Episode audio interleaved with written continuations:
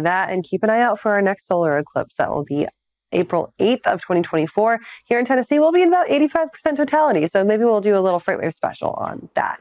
Right now, for today's roundtable, we're going to take a look at what's going on in Washington. And things are going on in Washington for sure. And so here to join us, we've got Loren Smith to talk a little bit about what's going on and some of the updates across the area there. Loren, thank you for being here on this Tuesday. Haley. So, of course, all eyes on Washington right now for one big reason, and that is the continuing turmoil in the House of Representatives. We saw, of course, the ousting of uh, the Speaker of the House about two weeks ago in an unsuccessful attempt to get someone in. Now you've got Representative Jim Jordan for his bid to get, become Speaker, and everybody's wondering what does this mean for the future of the House and what it's going to be capable of doing. How does this have a potential to impact freight if we don't get a speaker in and we can't make any progress? Well, I think that uh, if if they're not able to get a speaker in the next couple weeks, I think it starts to get tricky because November seventeenth is the backstop deadline for uh, the next uh, appropriations uh, round. Uh, the fiscal year twenty twenty four appropriations are sort of overdue at this point, but Congress passed a continuing resolution at the end of the fiscal year to give Congress that extra seven weeks to get something done. Uh, but that time has been entirely consumed by what's going on uh, on the House floor.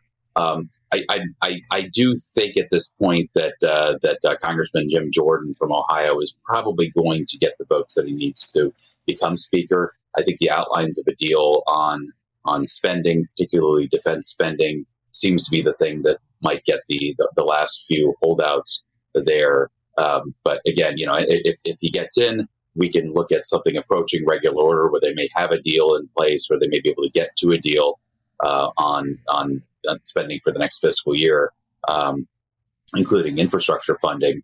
Uh, but uh, I mean, you asked the right question. If they don't get a deal done, you know, we could be looking at another government shutdown by mid-November. And of course, the last time that we were on the heels of government shutdown, it feels like it was just yesterday, and it was about two and a half weeks ago when we again made that um, extension for the government to get something done, hopefully. And we kind of had that roundtable discussion where we were looking at what a government shutdown meant for freight. And really, a lot of it kind of boiled down to maybe some limitations with customs and border protection, limitations on the ability of goods to be imported, just because of the fact that we're not going to have the ability to um, staff people to check their imports, things like that. Is that something that we could be looking at again going forward as a threat of if the government shutdown were to happen again? I believe, as you mentioned, November 17th. So we're exactly a month away from that happening right now plenty of time, but should shippers maybe start looking at preparing for that right now, since it will be right in the middle of peak season? Yeah, I, I think so. I mean, in, in, there have been past shutdowns where it was only partial because Congress had been able to pass, you know, some of the appropriations bills, whether it was military construction or the Department of Homeland Security, um, and then you had other other agencies that were going unfunded. Uh, in this case, you know, it's still it's still the case that all of the funding uh, needs to be sorted out for for next year. And so all of those factors that we were discussing last month, as far as border inspections um, and, uh, and, and all of the other government operations that could potentially be impacted. Um, and it's really unclear, you know, to, to, what extent the government will be able to prioritize essential services. Uh, I'd also flag air freight, uh, the aviation system. It could be under real pressure in the event of a shutdown. Uh, in fact, uh, in, in uh, 2019, uh, during the last extended government shutdown, uh, it was the aviation system that eventually ended up proving the biggest uh, the, the, biggest pressure point because you had both air traffic controllers and also TSA affected, and their ability to to, to screen um, ended up being sort of the the, the key political choke point that finally forced the, the the sides in Congress back to the table to get the deal done. And of course, air traffic controllers are already a very, very stressed industry when it comes to labor there. We know that for sure.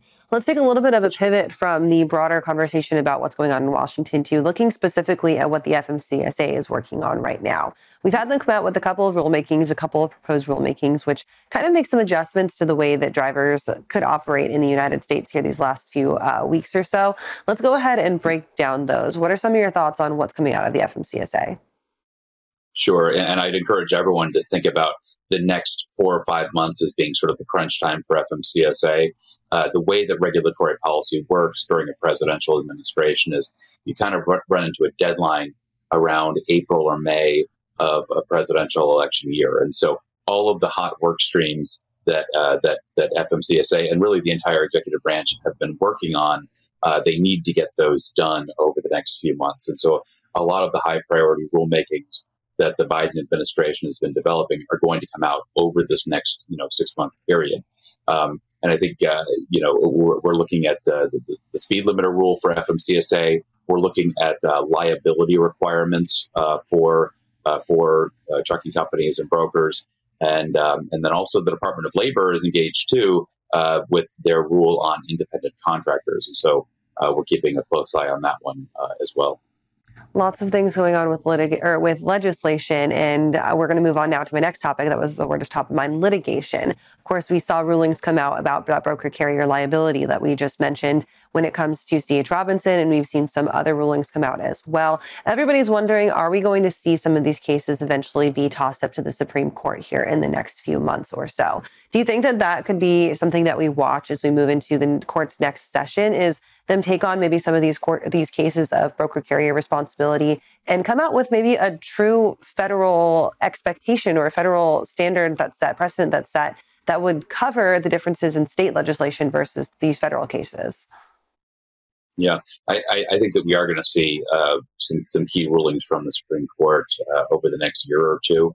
Uh, I think that uh, the Supreme Court, in particular, tends to look at areas when you have a circuit split uh, and again, especially with the with the sort of ideological you know split between right and left, uh, you end up with the circuit court in you know um, a, a, more liberal circuit, you know, ruling one way very differently from you know a circuit court ruling in the other uh, in, in, a more conservative area. Uh, and so, you know, that's when the Supreme Court tends to be more likely to step in when you have different circuit courts basically almost setting rules uh, that are very different for different regions of the country. And then the Supreme Court is more inclined to, to, to sort it out. Um, specifically on the question of, of state rules that you mentioned, um, you know, I, I, think that the Supreme Court is going to have a few issues where the states, in particular, um, in California, has been has been sort of top of mind in this area. You know, are setting rules on trucking uh, where the industry is asking the Supreme Court to, to, to make a rule to avoid a patchwork situation um, you know, industries tend to have a horror of having a patchwork because it makes things less efficient because you have to have uh, different, uh, you know, operating models uh, in different parts of the country, and it just, it just, you know, it just challenges efficiency. And so, I think the Supreme Court has generally been sympathetic to those things when it comes to, um, you know, industry operations uh, that are more interstate. So, Loren, to kind of wrap this up, as we've only got about a minute or and a half left, anything that really comes to mind as like a big concern for an, an, immediate or imminent threat to the freight industry for what's going on in Washington? Is it really just that uh, appropriations bill and whether things get passed or not that's going to be the biggest threat? Or are there other things that concern you heading into the end of this year and the start of 2024? Well, I mean, the persistent inflation, I think, is really what's behind a lot of the labor unrest that we've seen in a lot of areas. Uh, and so, you know, is specifically Washington, what is Washington's response going to be to the continued labor unrest, specifically if the UAW strike continues? We've already seen it expand again um, over the past week. Uh, so, you know, is is is uh, is the White House going to get involved there on the labor strike side? Uh, and again, I think I think what's behind a lot of it, this is inflation. And so, how are policymakers confronting that? That's probably the biggest threat to you know, continue economic recovery. Absolutely. And you just ask any general consumer, and I bet that they would say the exact same thing. Thank you for joining us for today's roundtable. Of course, we love hearing your perspective, and we will catch up with you soon. Thanks, Kaylee. All right, we're going to go ahead and take one final break. We'll be back to wrap up your show right after this.